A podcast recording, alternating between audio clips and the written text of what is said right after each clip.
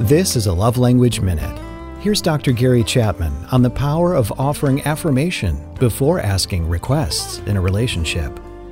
You see, rather than condemning for what he isn't doing, you affirm him for what he is doing that's positive. This changes the climate between two people. And when you get that going in a positive way, you can then make requests of him. But I do think that all men and all women respond much better when you affirm them for the positive things and then make requests rather than just having a pattern of condemning them for not being involved in the family. That simply pushes them further away. That's Dr. Gary Chapman, author of the best selling book, The Five Love Languages. For more information on that and any of his other helpful resources to grow your relationship, visit fivelovelanguages.com.